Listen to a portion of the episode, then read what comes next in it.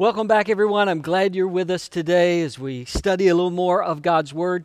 We're starting a new series today called The Table. And obviously, everyone has a table in their home. Some of us have multiple tables. We have the dining room table where we hardly ever eat, and then the kitchen table. And for most of us, that's where we eat most of the time, unless you have a bar or a counter or an island and everybody just pulls up there and that's where your family eats, which is great. Or maybe now that the weather is nice, you're eating on the back deck or on the patio. You have a patio table where you like to eat. Or for some of us, maybe you eat in front of the TV. You remember back in the 70s and 80s when the TV stand came out? You unfolded it and you sat it in front of the TV. You could do your two favorite things. You could eat while watching television. And I don't know, maybe it's still popular. Maybe some of you still do that. I have found that moms were never a real fan of the TV stand for multiple reasons, one of which is because you usually spilled something. Moms are not big fans of spilling food around the house or leaving cups half full of water or soda or tea or milk spread out all over the house. Moms are not big fans of that. Moms in general, I don't want to mischaracterize you, Mom, but moms in general are big fans of the table. We all come together. We all eat together. We don't eat in our individual rooms. We don't eat in the living room. We all eat around the table. Moms really like the table. Now, there's some challenges with the table. One ongoing challenge, at least at our house, is the table is a perfect place to collect things. I think it's because of the surface area. If you have a big project that you're working on, it's really easy to use the table to spread out all your paperwork and your laptop and all of the resources that you're going to need and just kind of plop down at the table because there's so much room at the table that you can get spread out. Those sort of challenges sometimes make the table difficult. Well, there are challenges to us coming around the table, sometimes because there's stuff all over the table. We've had some challenges related to the table the last few months. The last couple of months have impacted the table. And some of it's been negative. Perhaps you live alone, or perhaps you have adult children, and as the implications of the coronavirus begin to take place in our society, that limited the number of people who were around your table. You couldn't go visit older parents. Older parents couldn't have grandparents around the table. That's been a real challenge to the table. So for a lot of us, there's been less table time, at least extended table time with extended family. For all of us, our restaurant table time has been cut down. We haven't been able to go visit with friends, to call somebody up and say, hey, meet me at this restaurant. Let's have lunch together. If you wanted to eat out, you had to go pick it up and bring it back. But we were limited in getting together with our friends especially and sitting around the table. We were limited in having friends over to the house. You couldn't do that the past couple of months. You couldn't just call up a bunch of friends and say, hey, we're grilling out. Y'all come over. We want you to eat with us. There have been challenges that have impacted our table time. Easter's a good example.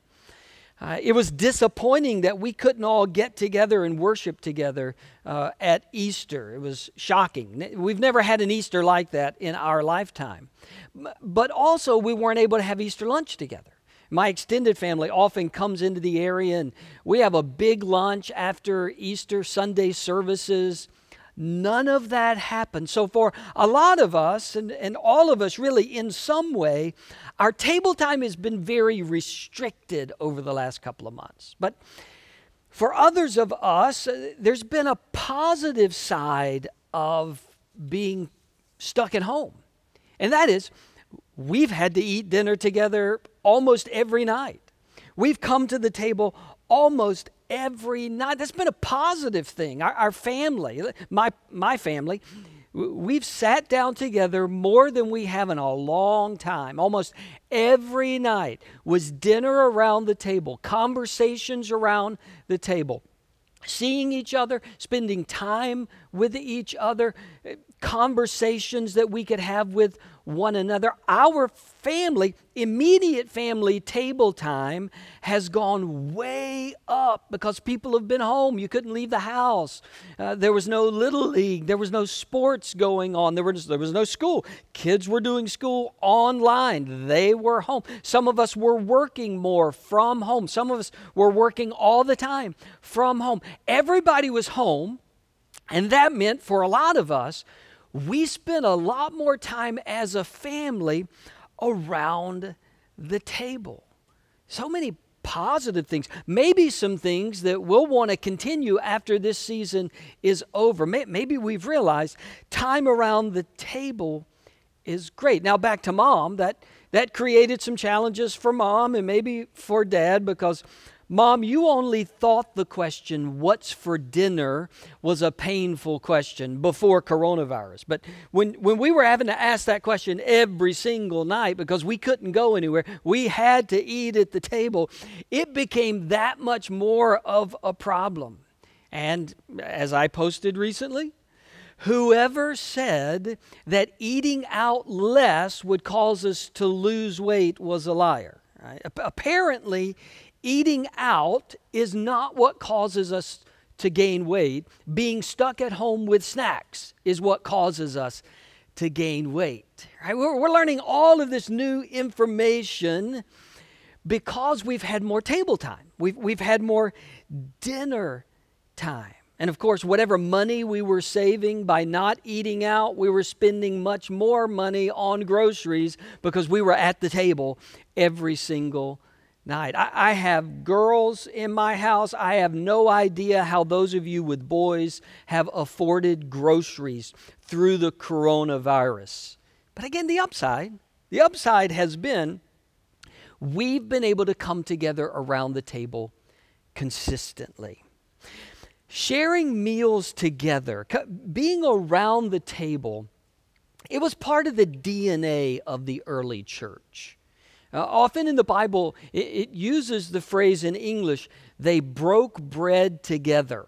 And whether you're religious or not, whether you go to church a lot or not, you probably know that phrase. Maybe you've even used that phrase. Sometimes we use it when we say, hey, we need to get together. We need to hang out. We need to have lunch together. We need to break bread together. And the New Testament especially tells us this is what the early Christians would do. They would break bread together. And it took a lot of different forms.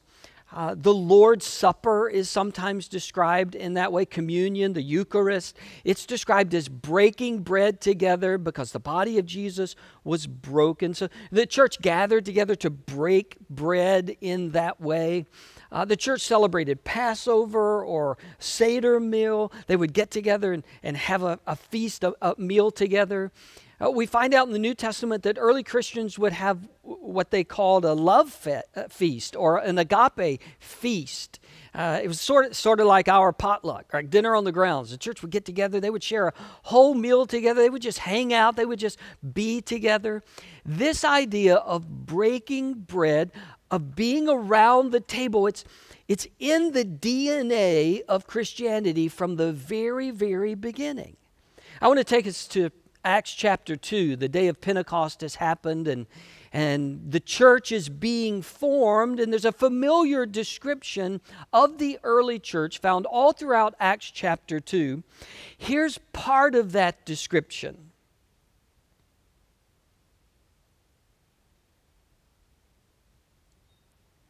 They, meaning the early church, the early Christians, they devoted themselves to the apostles' teaching and to fellowship, to the breaking of bread and to prayer. Everyone was filled with awe at the many wonders and signs performed by the apostles. All the believers were together and had everything in common. They sold property and possessions to give to anyone who had need. Every day they continued to meet together in the temple courts. They broke bread in their homes and ate together with glad and sincere hearts. What a beautiful description. They hung out.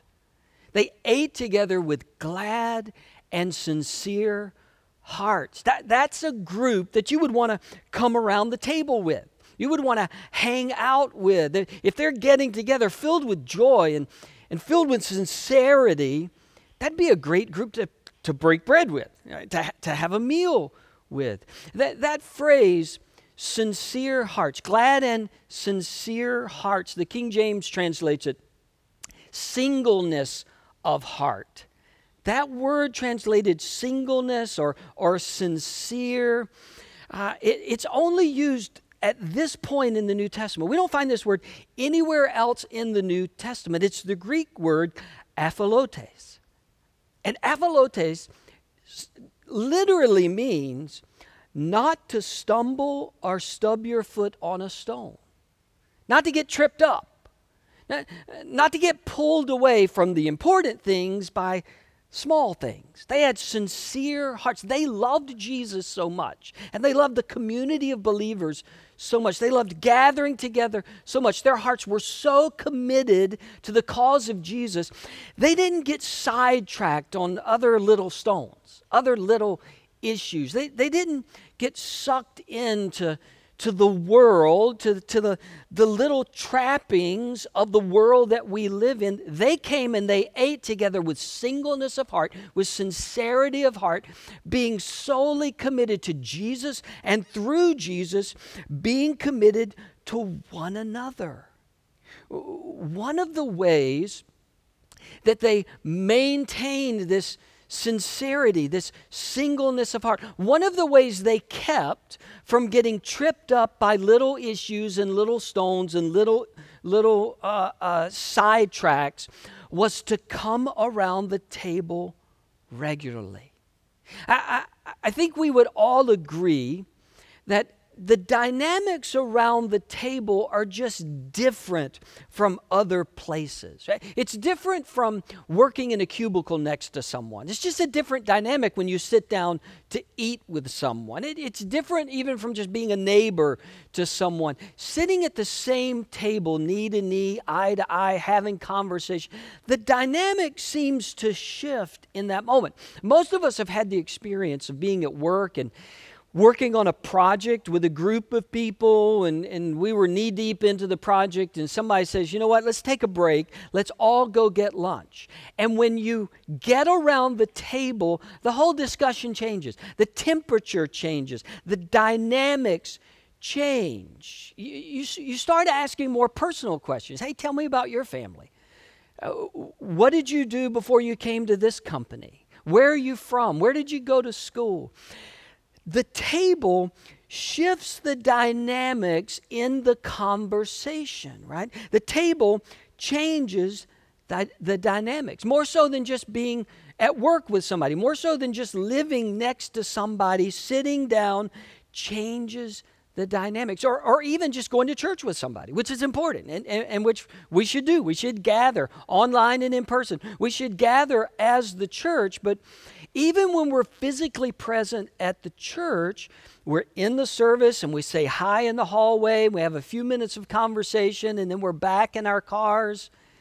Sitting down at the table with one another is even a different dynamic than attending a worship service together. You just ask different questions. You get to know each other in a different way. Sometimes people will invite me to lunch, or I'll go to lunch with somebody, and we've never seen each other outside of church. We've never had lunch together, and occasionally I sense just a little bit of anxiousness onto that person. They're not really sure what to expect when they go to lunch. So if that's you, if you're that, but if we've never been to lunch together, let me assure you that if we sit down for chicken fingers, I don't bring a message with me. I don't bring 4 or 5 points. I don't pull out the YouVersion app and say, well, you may want to follow along with our discussion using the YouVersion app today as we eat our chicken wings. No, we just sit down and talk. Right? And it's the same me. It's the same me that you meet on Sunday morning. You're the same you. It's just that the table shifts the dynamics a little bit, right? It relaxes us. We go places that we don't get to go on a Sunday morning. You go places with people you work with that you don't get to go when you're working next to them. The table has this wonderful way of shifting the dynamics. That's one of the reasons this is so important, is that we begin to talk, we begin to share our life on a different level. One of the reasons the dynamic is different around the table is because proximity makes a difference around the table, right? Being that close, knee to knee, eye to eye, proximity, us just being closer than we are normally makes a huge difference. It's different than the office. It's different even than at church. It's different than our neighbor who lives next door that we pass occasionally. And it's not that proximity by itself can create relationship, but being that close, intentionally saying, I want to spend time with you around the table. Let's go to lunch. That proximity gives relationship a chance. It gives friendship a chance. A totally different proximity than the office or any other type of relationship when we sit down to have lunch. We're going to share the same salt and pepper shaker. I'm going to ask you to pass the barbecue sauce. Hey, can you hand me a few napkins? We're going to have that awkward moment where somebody accidentally steps on the other person's toe or kicks the other person in the shin. We're going to have that awkward moment because we're close physically. We're close to one another, but it's around the table. It's a beautiful awkward. It's a beautiful awkward when you decide, I'm going to sit down with somebody and we're just going to talk. And there's not an agenda and there's not points. We've been separated a lot lately.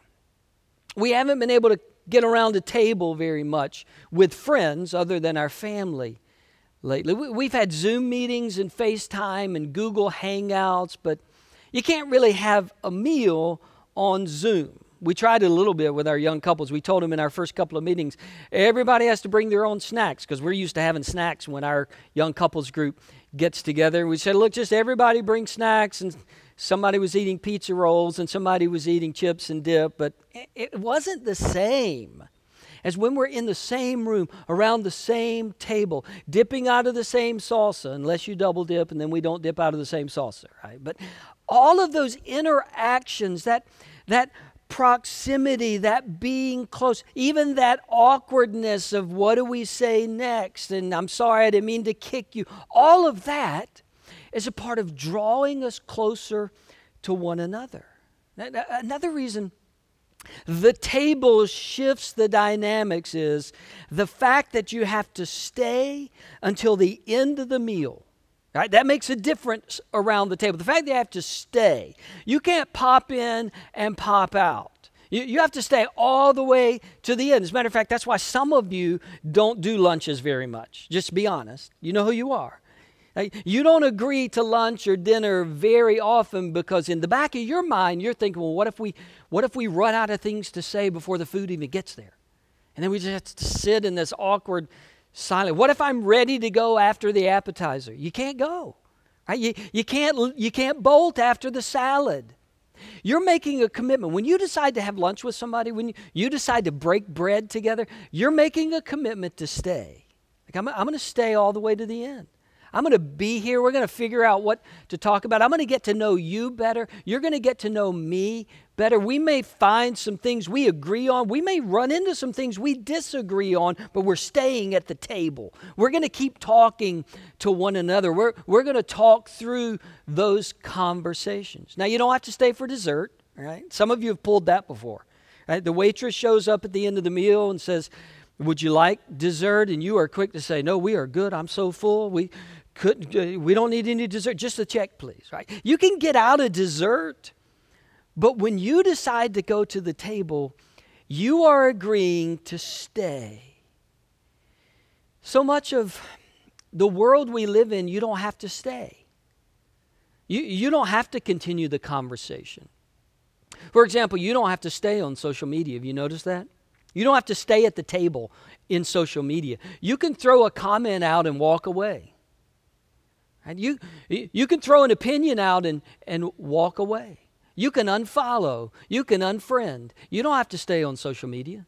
You're not making a commitment on social media. You're not continuing a conversation. You can drop out whenever you want. Listen, that's why the table's so important. The table is important because we have to come and stay. And we have to look each other eye to eye. And if we disagree about something, somebody's got to ask, tell me why you feel that way. Tell me why you think that. Here's kind of what I was thinking. And have you ever noticed we say things differently eye to eye than we do online? It's almost like we're different people online than we are at the table. This is the benefit of the table, especially right now. This is the benefit of having that awkward proximity where I'm going to sit with you and I'm going to stay with you and we're going to keep talking. I'm not going to unfollow you after the salad. I'm not going to unfriend you after the appetizer. I'm here to get to know you. See, the table helps prevent us from tripping over little stones that we trip over in other communication, that we trip over in social media.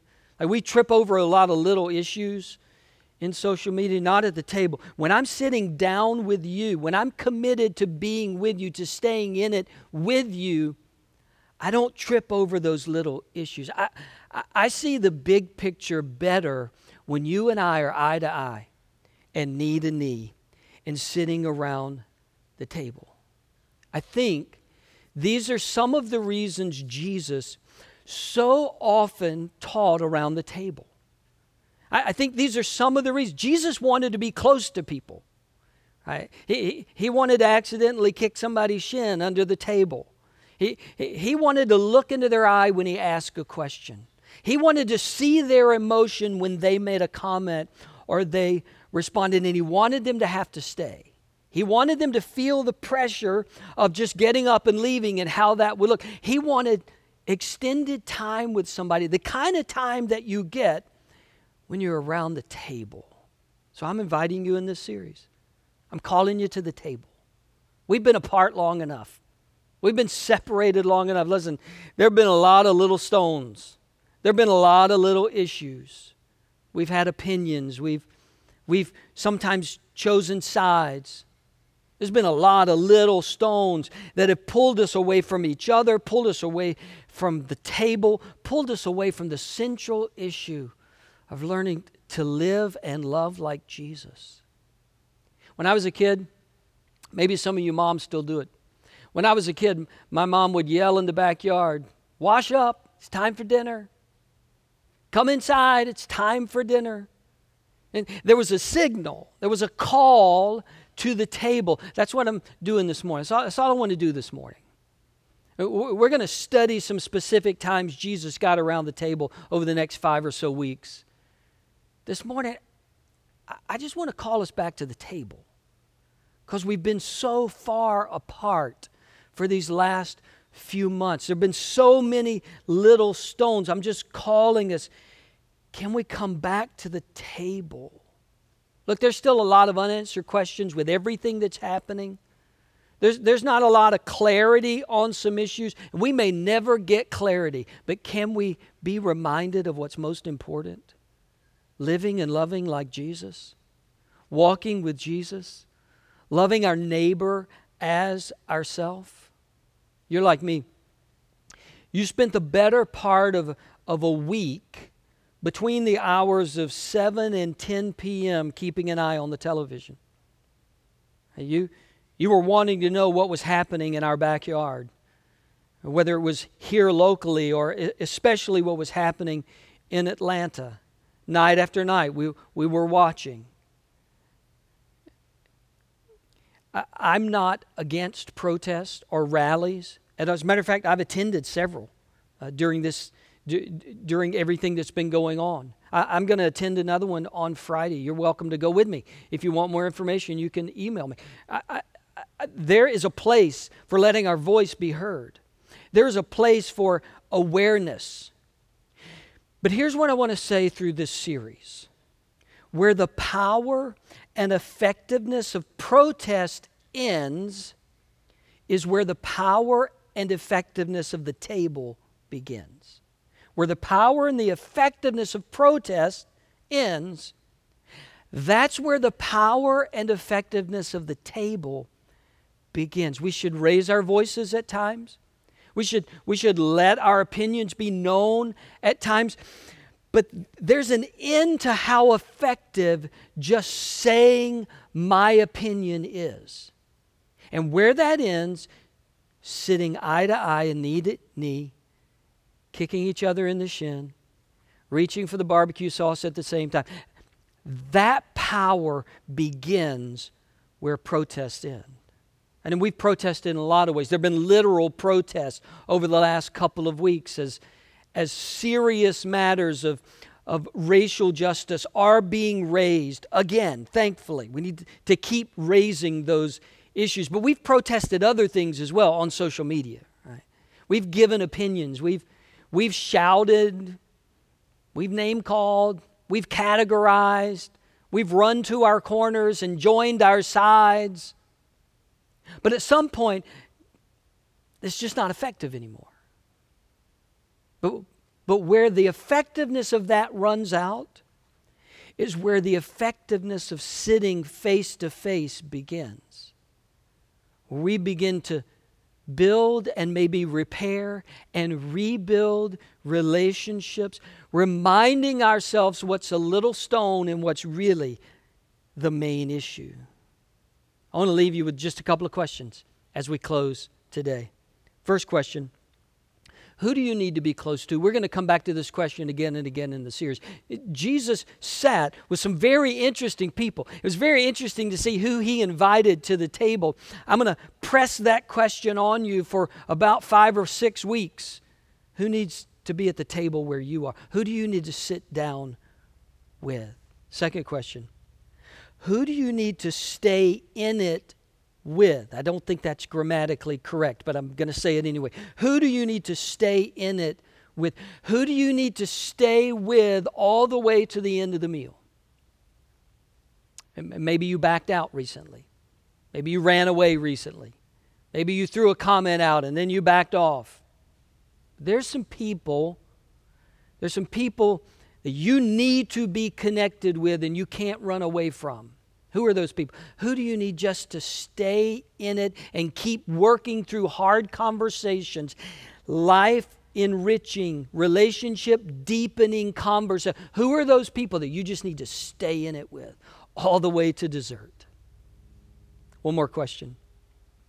How will you, me, how will we keep the little stones from tripping us up? How can we renew our commitment to not allow little opinions and little ideas and little issues to keep us from the most important thing, learning to live and love like Jesus? You see, that's what the early church did. They didn't get sidetracked. They had sincere hearts. They had singleness of heart.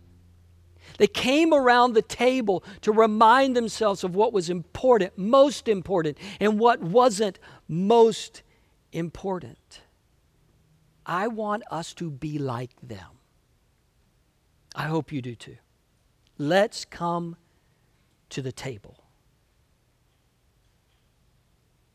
God, thank you.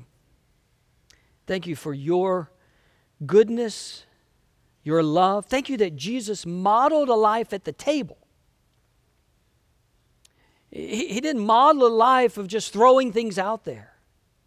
He met people around a meal. He stayed with people. He looked people in the eye. He embraced the sometimes awkward moments of eating together. We need that. We need to be people committed to the table. In some ways, it's easier to protest. In some ways, it's easier to have a slogan or a hashtag or a t-shirt. And there may be nothing wrong with any of that. There's place for that. Sometimes it's easier to throw our opinion out. God, the effectiveness of that ends at some point. And usually where it ends is we're just mad at everybody, and everybody's mad at us. That's where the power of the table steps in, to draw us back together, to remind us what's most important, to remind us why we started this relationship in the first place, why we need this relationship in the first place. Bring us to the table, God. In Jesus' name I pray. Amen.